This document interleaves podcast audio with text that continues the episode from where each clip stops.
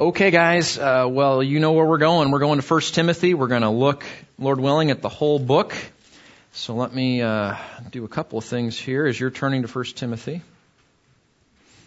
Okay, so what's going on? We, we come to First Timothy. Paul has been under house arrest. While he's in house arrest, uh, he is writing prolifically. He's able to see people. He writes the books of Ephesians and Colossians and Philemon and Philippians.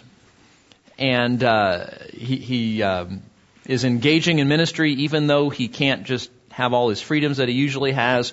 Well, around 65 AD, he's released from that house arrest. And uh, he immediately goes back to engaging in his missionary endeavors, traveling, and it's probably about that time, on the occasion of his release, that he hears the report from Ephesus. Uh, remember, he had left his young disciple, uh, the young pastor whose name was Timothy. Uh, this was a guy, Timothy was from a town named Lystra and Paul had met him probably on his first missionary journey. Uh, he came to faith. Paul mentored him and became sort of his spiritual father. So fast forward years from now, Paul gets out of the house arrest. He hears that Timothy's role as the pastor, the elder pastor of the church at Ephesus, that he's having difficulty, that there are false teachers, maybe even some of his own elders that are corrupting the church and, and just uh, some other challenges there. So he picks up his pen, right, uh, fresh out of that house arrest, and he writes to his young friend Timothy the letter that we know as First Timothy. And uh, as we've come to find it um, in our study, we've called it Instructions for a Healthy Church because what he's doing is he's writing how do you address these challenges that Paul was facing in his church there at the town of Ephesus. And so for our purposes, what, what we've tried to do over the last several weeks is just to ask the question, how can we be a healthy church? How can we maintain spiritual health? And so as we come to our final lesson here, that's really the question we want to ask is how can we develop and maintain spiritual health in our local church? And uh, if you have the um, the printout, if you have the outline from the back there on the back uh, chair, if you didn't get one of those, that printout, we're going to review the book of First Timothy in its entirety, and we're going to look at nine admonitions, nine keys to maintain or to develop and to maintain spiritual health. And uh, this is a great letter. I hope it's become one of your favorites.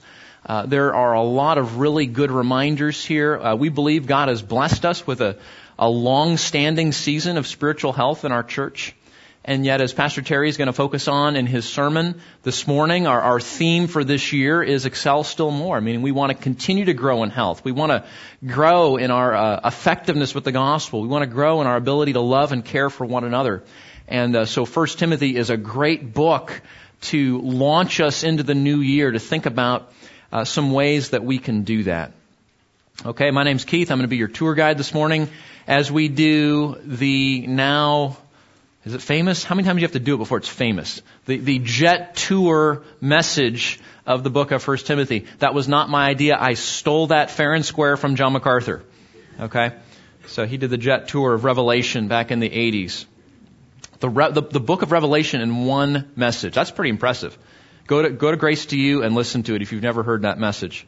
It's not quite an hour. It's like, a, you know, it's John MacArthur. It's like an hour and 20 minutes or something like that. But anyway, he's John MacArthur. He can get away with that. Okay, 1 Timothy chapter 1, verse 1. Paul, an apostle of Christ Jesus, according to the commandment of our God, uh, of God, our Savior, and of Christ Jesus, who is our hope, to Timothy, my true child in the faith, grace, mercy, and peace from God the Father and Christ Jesus our Lord.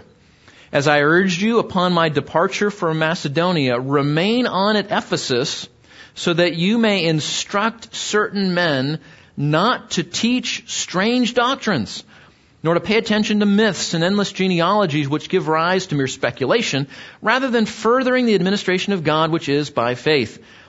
But the goal of our instruction is love from a pure heart and a good conscience and a sincere faith. For some men straying from these things have turned aside to fruitless discussions, wanting to be teachers of the law, even though they do not understand either what they are saying or the matters about which they make confident assertions. But we know that the law is good if one uses it lawfully, realizing the fact that the law is not made for a righteous person, but for those who are lawless and rebellious, for the ungodly and sinners, for the unholy and profane, for those who kill their fathers or mothers, for murderers and immoral men and homosexuals and kidnappers and liars and perjurers, and whatever else is contrary to sound teaching, according to the glorious gospel of the blessed God with which I have been entrusted.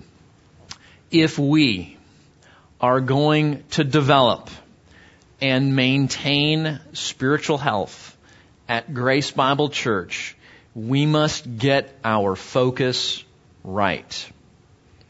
And it really serves as the theme of the letter is chapter 1, verse uh, 5, right? The goal of our instruction is love from a pure heart and a good conscience and a sincere faith. So that's number one on your outline. Strive for sound doctrine that promotes love. Strive for sound doctrine that promotes love. We are, by God's grace, a doctrinally sound church. Uh, if you're new to Grace Bible Church, I hope you have found this to be true, that we take doctrine really seriously. If you've been here a long time, you would say that with me, right? We take doctrine really seriously. Um, why is that? because right doctrine accurately applied leads to loving well. And loving well is the goal. Okay, got that? So sound doctrine that promotes love. Now, what were these false teachers doing that Paul would come back and say this. Uh, just look at the little text there that I read, the little paragraph. What were the false teachers doing that was undermining this goal of sound doctrine that promotes love? That was your cue. Yes. Yeah, yeah. Do you, do you know that um, when we put too much of our time on speculations, okay, I'm going to say this, okay? Speculations don't make you love God better. Speculations don't make you love your neighbor better. And that's what they were doing, right? That, that, and, and, can I just say that because probably most of you have not had the privilege of going to Bible college or seminary. There's a lot of theology that merely amounts to speculation. There really is. And, and, and, again, not that that can't be, you know, a time for that, but if that's what you're putting your focus on, it distracts you from the goal of loving God and loving neighbor by centering ourselves on on sound doctrine, biblical doctrine, not what might be, not what could be, not not some speculation, but what actually the Bible teaches. Yeah, just look back at the text. It says, he says, I want you to instruct these men not to teach, look at this, strange doctrines. Those would be doctrines out of alignment with scripture, nor to pay attention to myths, things that aren't true, endless genealogies, which give rise to mere speculation rather than furthering the administration of God, which is by faith. So that, that's a, that's a, so good. What are we focusing on? And, and is it, is it encouraging us to continue the administration of God, which is by faith? Is it promoting love for God and love for neighbor? That, that's going to be our litmus test for 2022. Does it promote love for God and love for neighbor? And if it doesn't, we probably don't need to be spending a whole lot of time on it. Because the goal is not, this is, I'm going to say this, this is a Bible church, right? I'm going to say this and, and, and you throw rocks if you think I'm wrong, okay? And I'll duck. Um, the, the, goal of our church is not sound doctrine as an end in itself. It's not like, you know, we get an A on the theology exam. It's okay, God's happy with us. I mean, yes, we ought to believe the right things. But, but the goal of sound doctrine is it promotes biblical love. We, we don't know how to love well without sound doctrine. We're not, our love isn't informed. Our, our love isn't on a solid foundation if it's misguided because of wrong doctrine. So, so just because we pass the theology test doesn't mean we're honoring God. We want to pass the theology test, yes, we want to get our doctrine right because it promotes godly living and godly loving. And that's really the goal. So when, when we're dealing with false teachers, again, it's not just a matter of their doctrine, it's because that wrong doctrine corrupts our lives and gets us distracted in terms of how we're living both with God and with one another. So we want to strive for sound doctrine that promotes love, and that means we have to deal with false teaching that distracts from and undermines that love. By the way, look at the end of the, of the paragraph there in verse 7. They want to be teachers even though they do not understand either what they are saying or the matters about which they are making confident assertions. There's nothing worse than somebody that is confident and wrong. Right? And one of the things we're going to see as we work through this text is why humility is so important. Because the reality is all of us are going to be guilty at times of getting it wrong. Right? None, of us is a perfect theologian. None of us is a perfect Christian. And humility helps us to be a bit tentative and to be open to in, and open to correction and open to instruction, open to learning so that we don't get into the mode that these false teachers were hard to deal with because they didn't know what they're talking about. They were really confident about it and they were wrong. And that makes them almost bulletproof in terms of trying to help people like that. So, so let's not do that. Let's not be like that. Let's be humble even as we seek to have uh, a biblically informed confidence in the things of God. So that's number one, right? Strive for sound doctrine that promotes love. If we are going to, uh, d- um, uh, what is it? What's my title? Develop and maintain spiritual health. There we go. Okay, number two. Emphasize the hope of the gospel to change lives. Emphasize the hope of the gospel to change lives. Paul here is going to look next at his own spiritual biography. We want to be a place Grace Bible Church, Granbury, Texas, 2022. We want to be a place where people recognize that whatever their past, whatever their guilt, whatever their commitments, uh, whatever burdens they bear, whatever hurts they possess, whatever shame they feel, that the gospel of Jesus Christ is fully sufficient to transform them and change them for His glory. We want people to say, that's the message that we get at Grace Bible Church. You say, well, how are we going to do that? Well, the first way we're going to do that is we're going to live that ourselves. We're going to live as those people who have been transformed and are being transformed from our past, from our guilt, from our shame, from things done to us, from things that we've committed against others. We want to model the sort of hope in Christ that the world needs. And then we share that hope with other people. Listen to how Paul does this. He's going to use his own example, and I think that's exemplary for us. I think that's a good example for us to follow. Chapter 1 verse 12, he says, I thank Christ Jesus our Lord, who has strengthened me because he considered me faithful, putting me into service, even though I was formerly a blasphemer and a persecutor and a violent aggressor. Yet I was shown mercy because I act ignorantly in unbelief. But by the way, Paul's not saying there he's not guilty. What he's saying is, I didn't know any better. I was lost. I, was ignorant. I'd never heard the gospel before. And yet God showed me mercy. Verse 14, and th- this is a, a wonderful verse. And the grace of our Lord was more than abundant with the faith and love which are found in Christ Jesus. And then he says this, it is a trustworthy statement deserving full acceptance that Christ Jesus came into the world to save sinners, among whom I am foremost of all.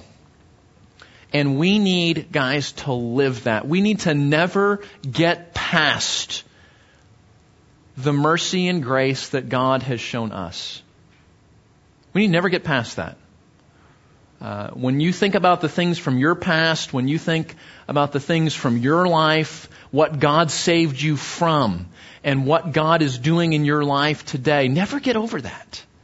Live that out. Live out that, that awe and that wonder and that humility and that thankfulness to God that says, I was the chief of sinners and yet God showed me mercy. That'll change your life when we live like that. And then when we go into our workplace or our school or when visitors wander into our church or we're having a family gathering and they see a humble, thankful, uh, relying on God, humble person who is overwhelmed by the grace of God shown them, that will be attractive to fellow sufferers and fellow sinners who need to find that same mercy and grace as well. Um, have you noticed this? If we look out here, there are people looking for help in all the wrong places. Right? I mean, you see that? They're looking for it in relationships. They're looking for it in substances. They're looking for it in success and finances. They're looking for it in a new formula for parenting. They're, they're looking at in education. They're looking at it in, in a promotion. They're looking for it in, in uh, everywhere, right?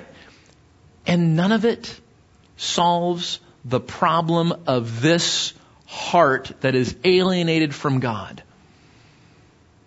and is ridden with guilt and shame and sorrow and grief and Paul says, you know what? I was the chief of sinners and it was sufficient. It was more than abundant to help me. And that means it can help you. So, so let's, let's be a church that models a humble confidence in the transforming work of the gospel and then shares that hope regularly with people that need it. I think that's a, that's a great way uh, as we go into this new year to take our faith and to share it with others. Let's emphasize the hope of the gospel to change lives. That's number two. Number three, got to keep going here. Be a church who prays, especially for believers. Look at this. Chapter 2. First of all, then, I urge that entreaties and prayers, petitions and thanksgivings be made on behalf of all men, for kings and all who are in authority, so that we may live a tranquil and quiet life in all godliness and dignity. This is good and acceptable in the sight of God our Savior, who desires all men to be saved and to come to the knowledge of the truth. A healthy church is a byproduct of a church that prays. So as, as you're acquiring a Bible reading plan, make sure you're coupling your habit of Bible reading with regular prayer.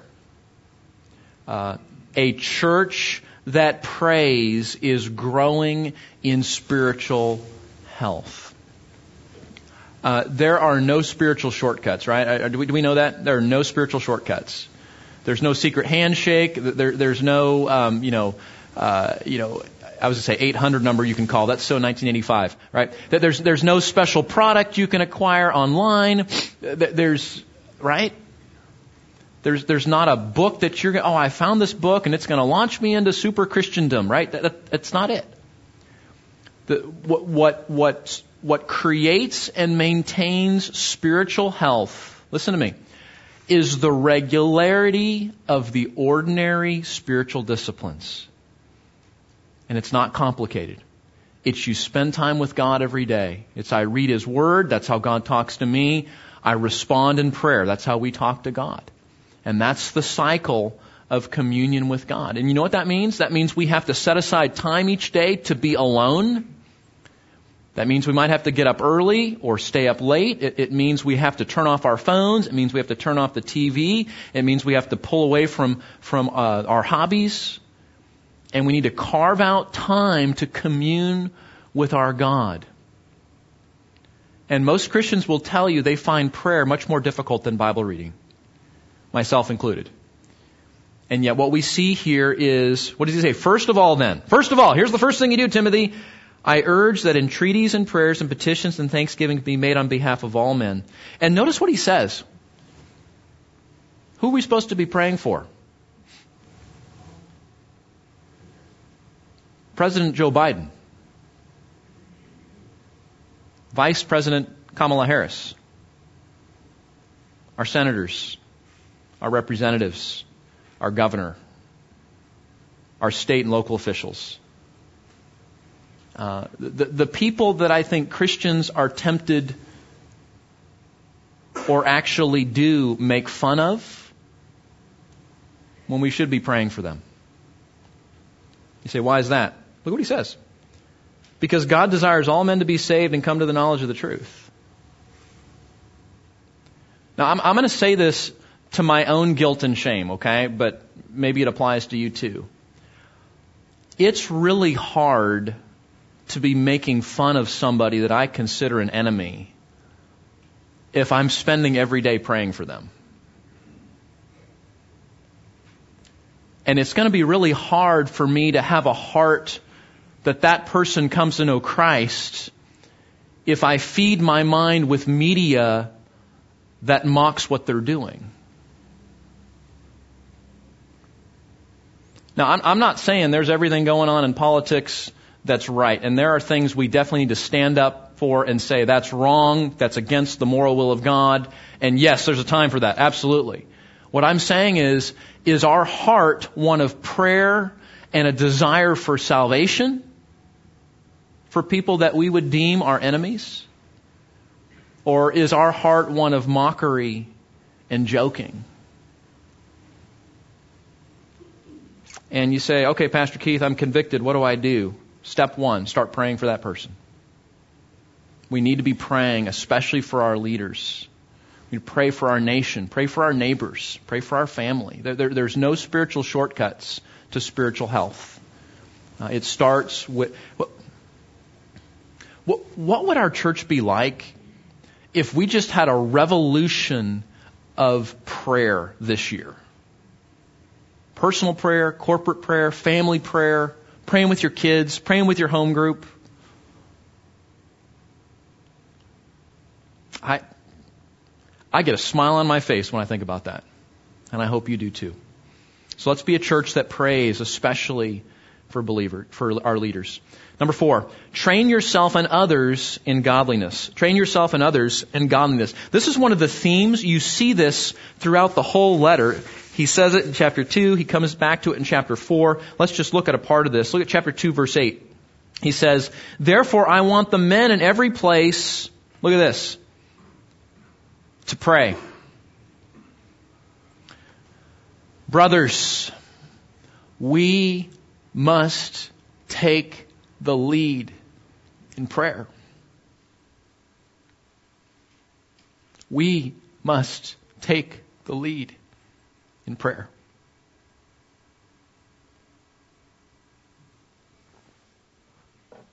Lifting up holy hands. You know what that means? That's not like, hey, I'm worshiping Jesus like this. Lifting up holy hands means I'm engaging with other people in holy and righteous ways. Lifting up hands is a metaphor for I'm, I'm working with other people without wrath and dissension. Verse 9, likewise, I want women to adorn themselves with proper clothing, modestly and discreetly, not with braided hair, gold, pearls, costly garments, but rather by means of good works, as is proper for a woman making a claim to godliness. Sisters, ladies, don't put all your emphasis on the outside. Put it on the inside. And Paul's not saying, Paul's not saying be frumpy for Jesus. He's not saying walk around in a paper sack. What he's saying is don't make that your life. Men take the lead in praying and acting in godly ways. Ladies spend most of your time focusing on the inner person of the heart and, and growth in godliness. And let's let all these other things from sports and fashion take a, a, a back seat to those things. And he comes back to it in chapter 4. Look at chapter 4 verse 7 he says, have nothing to do with worldly fables fit only for old women. And remember, ladies, ladies, that's not a put down to you. It's saying, you know, it's old wives' tales. It's a euphemism just like we have in English. On the other hand, here it is. Discipline yourself for the purpose of godliness. Discipline yourself for the purpose of godliness. Bodily discipline is only of little profit, but godliness is profitable for all things. If you go to the YMCA, great, that's of little profit. But you know what? Godliness is way better. Because you can't take your physical health to heaven with you. But your growth and maturity in Christ is something that will last eternally. Godliness is profitable for all things since it holds promise for the present life and all for the life to come. Verse 9, it is a trustworthy statement deserving full acceptance. For it is this that we labor and strive. We, listen that. You, know, you go to the gym, that's what you do, right? You labor and strive, pumping iron or doing your, your class or swimming or, or, you know, hitting the weights and running the track, whatever, you, you, you labor and strive. And Paul says, you know what is a trustworthy statement? When you labor and strive, endeavoring to be more like Christ. That's what'll make for a healthy church. If we all walk around like Hans and Franz, you know, that's awesome. But what we want to walk around at Grace Bible Church is being men and women that reflect the person and character of the Lord Jesus. And that is far, far greater in terms of importance. So let's ask ourselves a question. What's our plan to grow in Christ likeness this next year? Like, I'm going to hit the Y three times a week. Awesome. How are you going to become more like Christ? What's your, what's your spiritual, physical health? What's your spiritual health plan? What's your spiritual gymnasium plan? Let's train ourselves and others in godliness. I say, I say others there. Paul focuses on it himself. He says, Timothy, you need to do this yourself. Then you need to train other people. So, so parents, moms and dads, uh, we've got little kids, big kids, teenagers. What are we doing to train them in godliness? Awana leaders, nursery workers, home group leaders. What are we doing to help others to grow in godliness? Let's, let's strive to be more like Christ and let's, let's arrange our schedules this next year to promote spiritual health, uh, even as we might think of physical health as well. Number, is this five? Establish and maintain biblical roles in the local church. Establish and maintain biblical roles in the local church. We see this, right? Uh, at the end of chapter 2, he talks about roles for men and women. He gets into chapter 3, he talks about the roles of the pastor elder. And then he gets uh, to verse 8 of chapter 3. He talks about the roles of deacons. Those would be men who serve in a formal capacity in the church.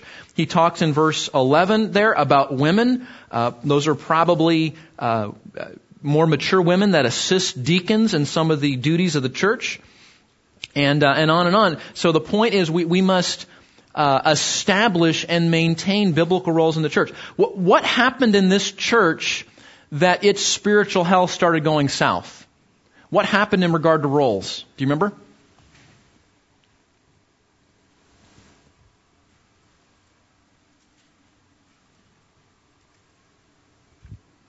Do we have to start the book of 1 Timothy over? Come on, make me proud here.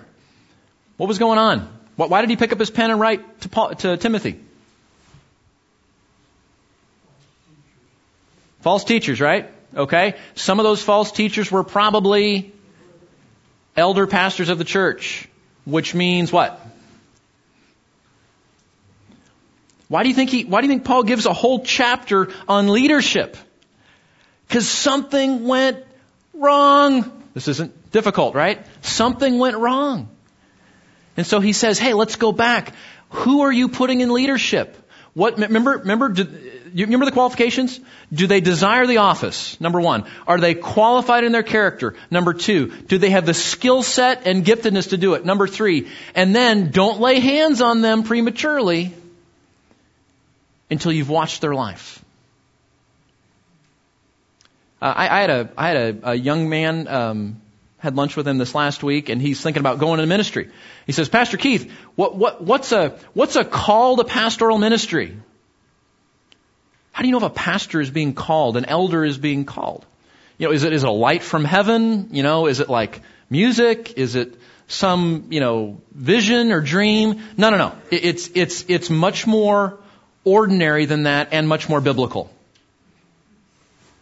1 Timothy chapter 3 verse 1, if a man desires the office, he has to have the desire for it. Number two, he's qualified in his character. That's the rest of chapter 3. Number three, he has to be gifted and have the skill set for it. Chapter three talks about that. He has to be able to teach. He has to be able to manage. Uh, Ephesians talks about his gift of pastoring and whatnot. Okay, so he has to desire the office. He has to be qualified in his character. He has to have the skills and gifts. And then what's the last thing?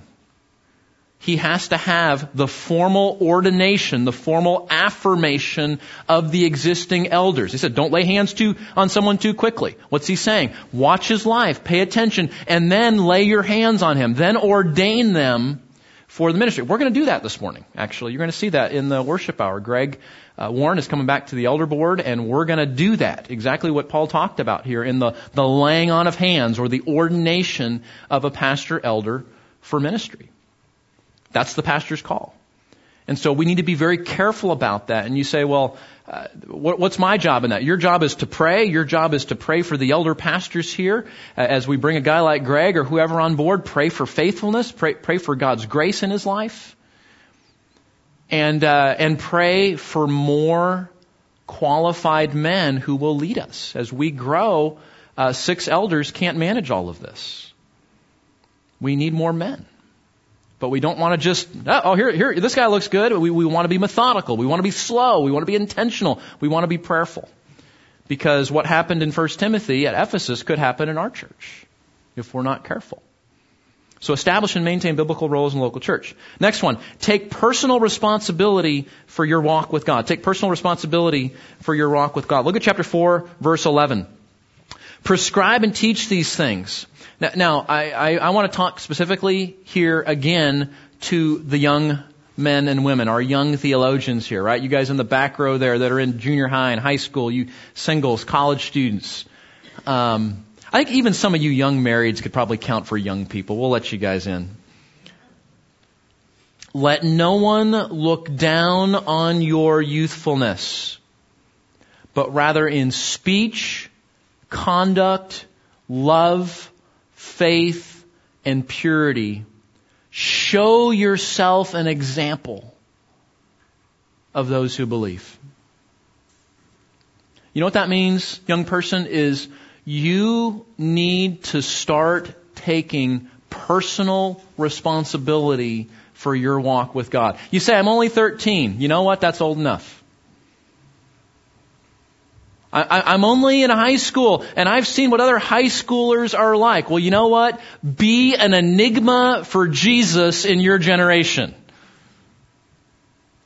Stand out in your generation for your faith and your gospel and your Savior. Let no one look down on your youth, but in speech, conduct, love, faith, and purity, show yourself to be an example of someone who actually believes that Christianity is true and is living like it.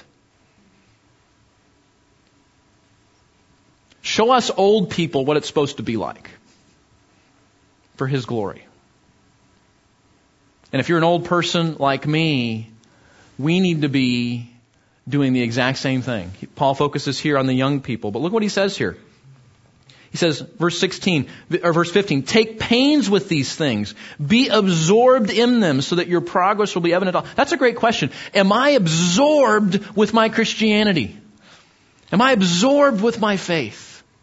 Is the thing that bolsters my life, influences each situation, directs every conversation, drives my priorities? Is it my faith? Am I absorbed in it? Is Jesus in me and I in Him? That's what it means to walk with God. And he says, never forget, verse 16, pay close attention to yourself and to your teaching. Persevere in these things, for as you do it, you will ensure salvation both for yourself and for those who hear you. We need to watch over our life. That's how we live. And our teaching and our doctrine. That's what we tell other people and we need to persevere in that, meaning not just get serious for a little while, you know, and then it kind of, you know, by February, all my resolutions are gone and my Bible reading plan's off and I'm not really, right? We need to persevere. Why? Because as we do that, we ensure salvation both for ourselves and for those who hear us. What he's, here's what he's saying. He's saying, your faithfulness in life and doctrine authenticates your Christianity. That's what he's saying. Your consistency in life and doctrine, not perfection, not perfection, but your consistency, your consistent faith and growth is what shows your faith is real and it demonstrates to all these other people over here that need Jesus what real faith is. It's sobering words. You ensure salvation for yourself and for those who hear you. And that means we need to tar- start taking personal responsibility. Or maybe we are, we just need to do a little, little reset, okay? But whatever it is, we need to take personal responsibility for our walk with God, knowing that our life depends on it, and even the life of the people that God has put in our lives for spiritual witness and spiritual care, that their lives depend on it as well. Next one. Take care of widows. We, we spent a whole chapter on this. Uh, we looked at this last time. Um, and we can expand that out. We need to be a church that cares well for one another, especially those in need. You say, who's that? What's the widows, right? People that have lost their spouses. We have a number of those. We have widowers. We have a, we have a, a handful of men that have lost their wives as well. Widows and widowers. This is single moms. This is people who've been divorced. These are people that are lonely. These are people that have lost loved ones. These are people in difficult marriages. These are people going through extremely difficult relationship situations. These are people going through challenging and potentially life altering medical issues. These are people with special needs children and other family members that have disabilities in their family. And on and on and on. We need to be a church that cares well for everyone, especially the people that the world overlook. What a witness, what a witness that could be.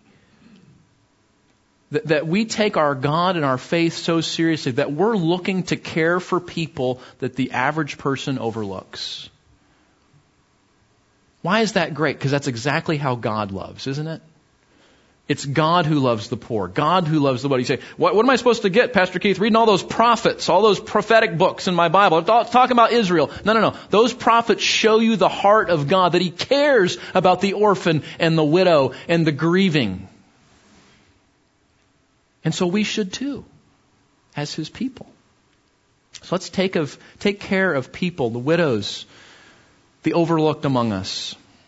Visiting orphans and widows in their distress and keeping ourselves unstained by the world is what James says is true and undefiled religion. That's what matters. Number eight. Guard your heart from money. Be rich in good works. We just talked about this last week, didn't we? Be careful, be careful, be careful. Chapter 6, verse 9. But those who want to get rich fall into temptation and snare and many foolish and harmful desires which plunge men into ruin and destruction. For the love of money is a root of all sorts of evil and some by longing for it have wandered away from the faith and have pierced themselves with many griefs. We are all rich Every single one of us is rich, which means every single one of us is at risk for our comforts, our stuff, our money, our prosperity, our ease, pulling us away from our faith and leading us into all sorts of destruction and ruin. And we need to take warning about that. And instead, look what he says at the end of the chapter. Instead, we should be we should do good. This is chapter 6 verse 18. Instruct them to do good, to be rich in good works, to be generous and ready to share. You know a great way? I remember one of my mentors told me this. A great way to make sure that money doesn't lodge into your heart in an inappropriate way is to give your money away. When you're willing to share or give away or otherwise utilize the things that we love the most, it keeps them from becoming inappropriately important to us, don't they? So we give. We, we, we're rich in good works, right? We're, we're rich in generosity. We're, we're rich in sharing for others in need. We, we, we give. Knowing that the care we show somebody in life is eternal. The money we have in the bank account is temporary. So why not use the things that are temporary for things that will last eternally? Last thing. Be faithful until Jesus comes. We looked at this last week. Let's look at it one more time. Well, we see this all throughout the text, but we'll, we'll just pick it up here. Fight the good fight of faith. Take hold of eternal life with which you were called and you made the good confession in the presence of many witnesses. I charge you in the presence of God who gives life to all things and of Christ Jesus who testified the good confession before Pontius Pilate that you keep the commandment without stain or reproach until the appearing of our Lord Jesus Christ, which he will bring about at the proper time, who is the blessed and only sovereign, the King of kings, the Lord of lords, who alone possesses immortality and dwells within approachable light, whom no man has seen or can see. To him be honor and eternal dominion Amen. Jesus is coming back. I'll say that again. Jesus is coming back. The King of Kings, the Lord of Lords, the one who, who dwells in inapproachable light. No one has seen him in his full glory. And he's coming back and he says, be faithful. Fight the good fight of faith. He says it to Timothy in chapter 1. He says it again in chapter 6. Why? Because it's kind of important. Fight the good fight of faith. Maintain the faith. Share the gospel. Grow in godliness. Be effective in ministry. Love one another until he comes back. And that's our charge. And that's our admonition. That's our witness for 2022 and until he comes back. Maybe that's this next year, maybe it's not. But if we're going to be a healthy church, we need to be faithful to stay the course. And what, what a joy it would be if he finds our hands, our mouths, our feet, our witness hard at work for him when he comes back. So let's, let's maintain that focus and let's fight until he returns. Father, thanks for this wonderful book. It's so encouraging, so helpful, so instructive, and even inspiring that we want to be faithful. We, we, we, want, we want to be in the process of sharing the gospel with somebody when Jesus himself de- descends from heaven into the clouds. So, Lord, make us faithful for these things until you come. In Christ's name, amen.